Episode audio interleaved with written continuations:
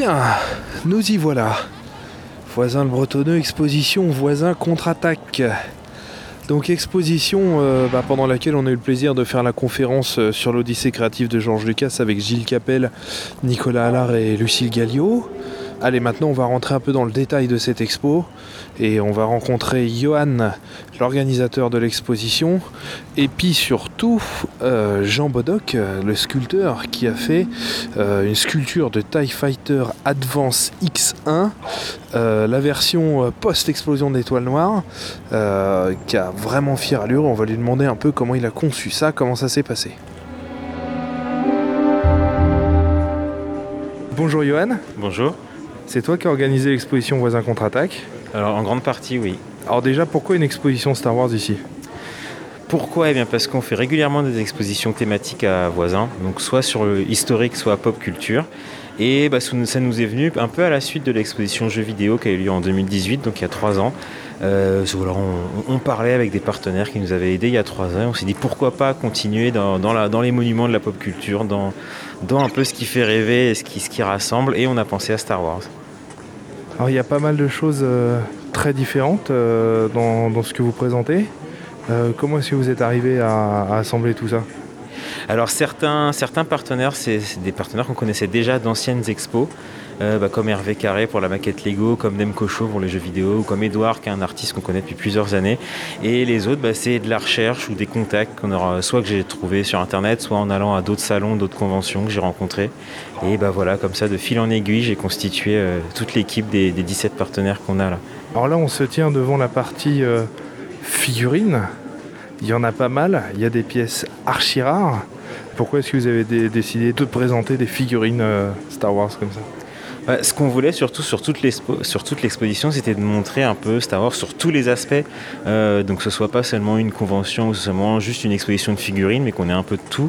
Et donc du coup voilà, on s'est dit quand même une exposition Star Wars sans montrer de figurines de collection, c'était un peu, euh, un peu dommage de passer à côté, donc, euh, donc c'est pour ça.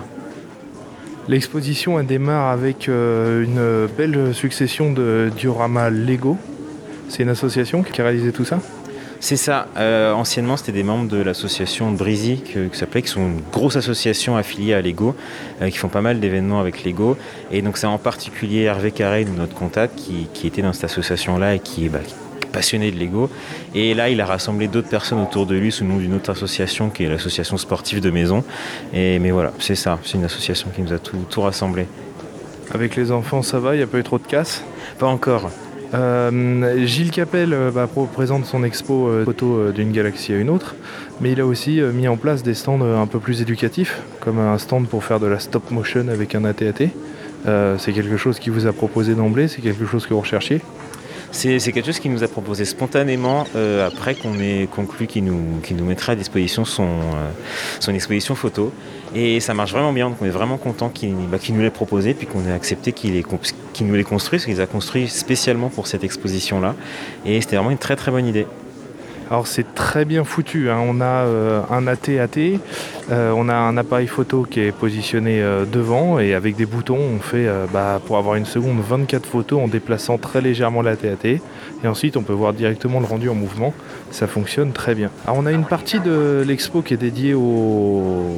à l'exploration spatiale et euh, voilà, aux planètes et à la galaxie, mais de manière euh, un peu plus scientifique. C'est dans l'idée de ramener un peu... Euh, tous les enfants à, à la réalité?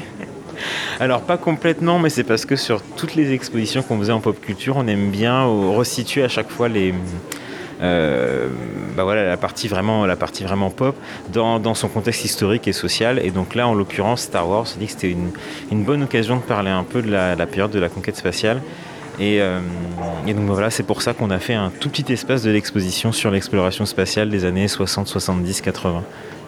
On retrouve en plus, c'est quoi, c'est la station spatiale internationale en Lego, suspendue, très impressionnante. La plus grosse pièce de l'exposition, elle fait son petit effet quand on la voit. C'est une sculpture échelle un virgule cinq d'un TIE Fighter Advance X un, tel qu'on le voit à la toute fin de, d'Un Nouvel Espoir. Euh, réalisé par Jean Bodoc, euh, qu'on, est, qu'on essaiera d'attraper tout à l'heure. Ça a été conçu spécialement pour l'expo, cette pièce. C'est ça, exactement, spécialement pour l'exposition. Et, et en plus, c'est la première fois qu'il fait bah, une œuvre comme ça macroscopique en, en carton. Ah, c'est la première fois, oui. D'accord. Avant, ils faisaient de la sculpture sur papier, mais plutôt bah, de, de, de petite taille. Et là, c'est là en grand comme ça, c'est vraiment la première, so- la première fois qu'ils, qu'ils réalisent. Tu as dû observer un petit peu, euh, depuis l'ouverture de l'expo, le comportement euh, du public. Qu'est-ce qui se passe quand ils arrivent devant la statue ? Ah, c'est waouh ! Non, à chaque fois, le, le public est vraiment très, très, très impressionné par cette... Euh... par cette pièce-là, et, et puis c'est, enfin, c'est incontestable, ça marche à chaque fois, c'est, ça surprend tout le monde. Bon, n'hésitez pas à venir la voir, et si jamais vous êtes géographiquement trop éloigné, bon, on lui posera la question tout à l'heure, mais j'ai cru comprendre que la statue allait voyager un peu dans les conventions. Alors là, on est devant euh, plusieurs œuvres de Red Ape, Franck Daniel. Elles sont, elles sont assez étonnantes, puisqu'on est sur des images... Euh, très pop de personnages de la saga, Stormtrooper, la princesse Leia, et cetera, dans lequel on a intégré plein de messages qui sont même parfois un peu, euh, presque un peu punk sur certains artistes. C'est, c'est, c'est exactement ça, oui, bah, comme, euh, comme il explique lui-même très bien, il, il aime bien mélanger ce côté à la fois vraiment Star Wars, et puis des images de pop culture, du tatouage, de la typographie, un peu euh, du punk, un peu tout ça, et il en fait des images bah, qu'il lui réinterprète euh, alors autour de Star Wars, là en l'occurrence, mais il fait autour de la pop culture en général. Donc on retrouve des comics, des personnages de séries, euh, et cetera. Euh, sur le C trois P O, on a immédiatement derrière une référence à Metropolis, forcément. Puis une espèce de graphe euh, Retrobot, Born to Speak, et cetera. Et celui de Dark Vador est très, est très marrant euh, pour, euh, pour tout ce qu'il y a dessus aussi. Red Ape, ouais, qu'on peut retrouver sur Facebook et puis sur Instagram. Et d'ailleurs, ouais, les tirages sont tous en vente, hein. En deux cent trente grammes mat. Johan, merci beaucoup. Merci à toi. Et l'expo reste ouverte jusqu'au dix-neuf décembre, donc il reste une semaine pour, euh, pour passer voir tout ça. Exactement.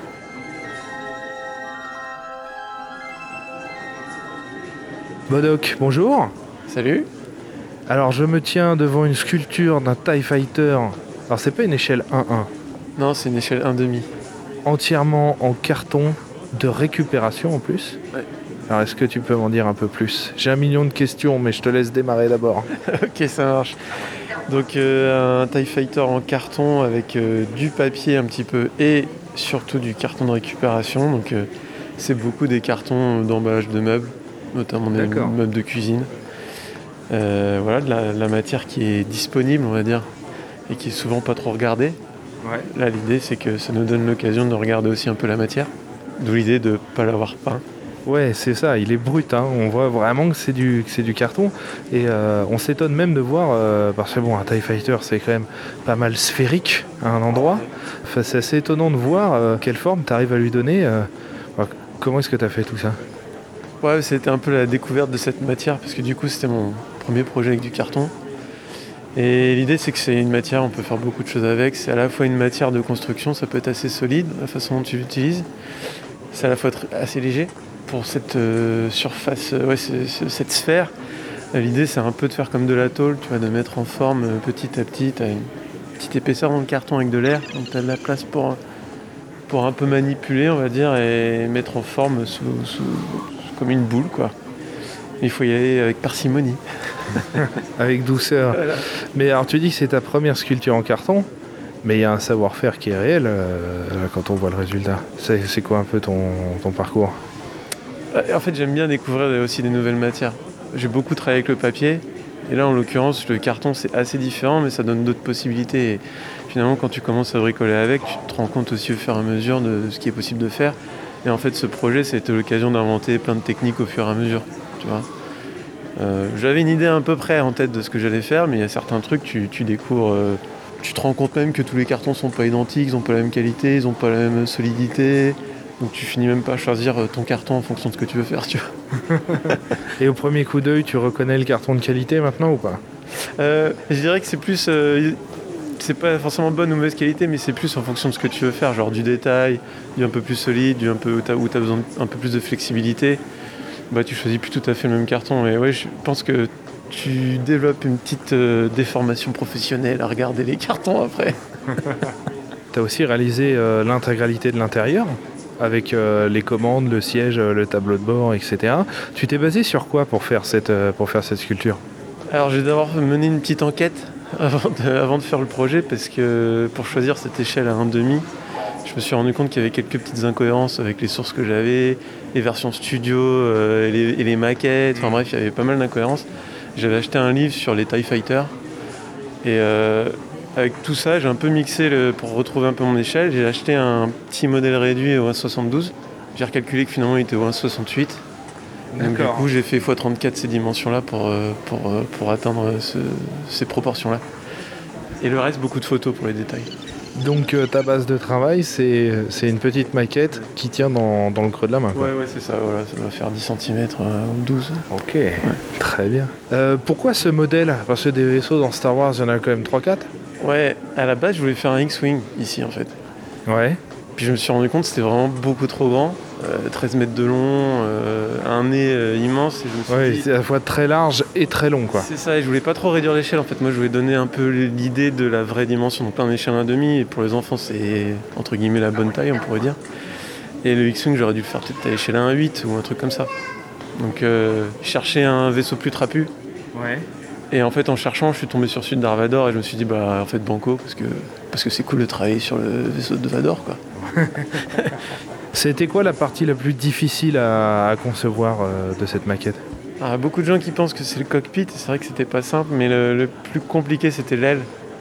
Parce que l'aile, avec son angle très particulier, très caractéristique de ce vaisseau-là, il euh, y, a, y a une notion de poids, il euh, y, y a vraiment quelque chose de compliqué. Et puis c'est la plus grande pièce, c'est-à-dire qu'elle fait trois mètres de, de long. deux mètres de haut. Ça, c'était vraiment la pièce, la pièce la plus complexe. En plus, j'ai commencé par celle-là, donc c'était... Donc le reste, après, tranquille, quoi. Le, le reste, un, peu, un peu long, mais on va dire j'étais un peu plus sûr de moi après l'expérience de l'aile, ouais.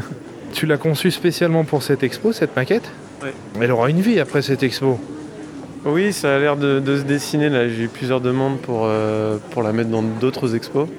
Donc, il euh, n'y a rien qui est encore euh, fait, mais c'est en train de se mettre en place petit à petit. J'ai trois quatre propositions là, de, d'expos. Donc on va voir ce que ça donne. Des expos de, des expos de nerds euh, ouais, plutôt, ouais. Convent, des conventions Star Wars. Euh... C'est ça, c'est ça. Ouais. Star Wars, science-fiction, euh, ouais, ça, ça gravite autour de, de ce truc-là.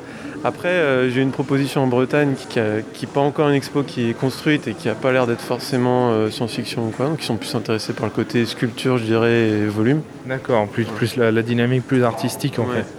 Donc euh, je pense que ça peut intéresser pas mal de monde, même ici j'ai rencontré des gens qui n'étaient pas spécialement Star Wars et ça les, ça les intrigue quand même. Ah bah en termes de revalorisation euh, des, des emballages, on peut difficilement faire plus cool. Merci. Tu as énormément documenté la, la fabrication de cette euh, sculpture. Tu t'es beaucoup filmé en, en time-lapse. Euh, où est-ce qu'on peut retrouver un peu euh, tout ça ? Alors il y, y a un site web hein, qui s'appelle jean bodoc point com, on tombe dessus. Pour l'instant il n'y a que le projet Star Wars. Puis il y, y a sous forme un peu d'épisodes avec un peu, de, un peu d'histoire autour du projet. Et sinon sur Instagram aussi il y a la plupart des, des photos et des éléments. Là je vais bientôt publier le timelapse entier justement sur YouTube je pense aussi.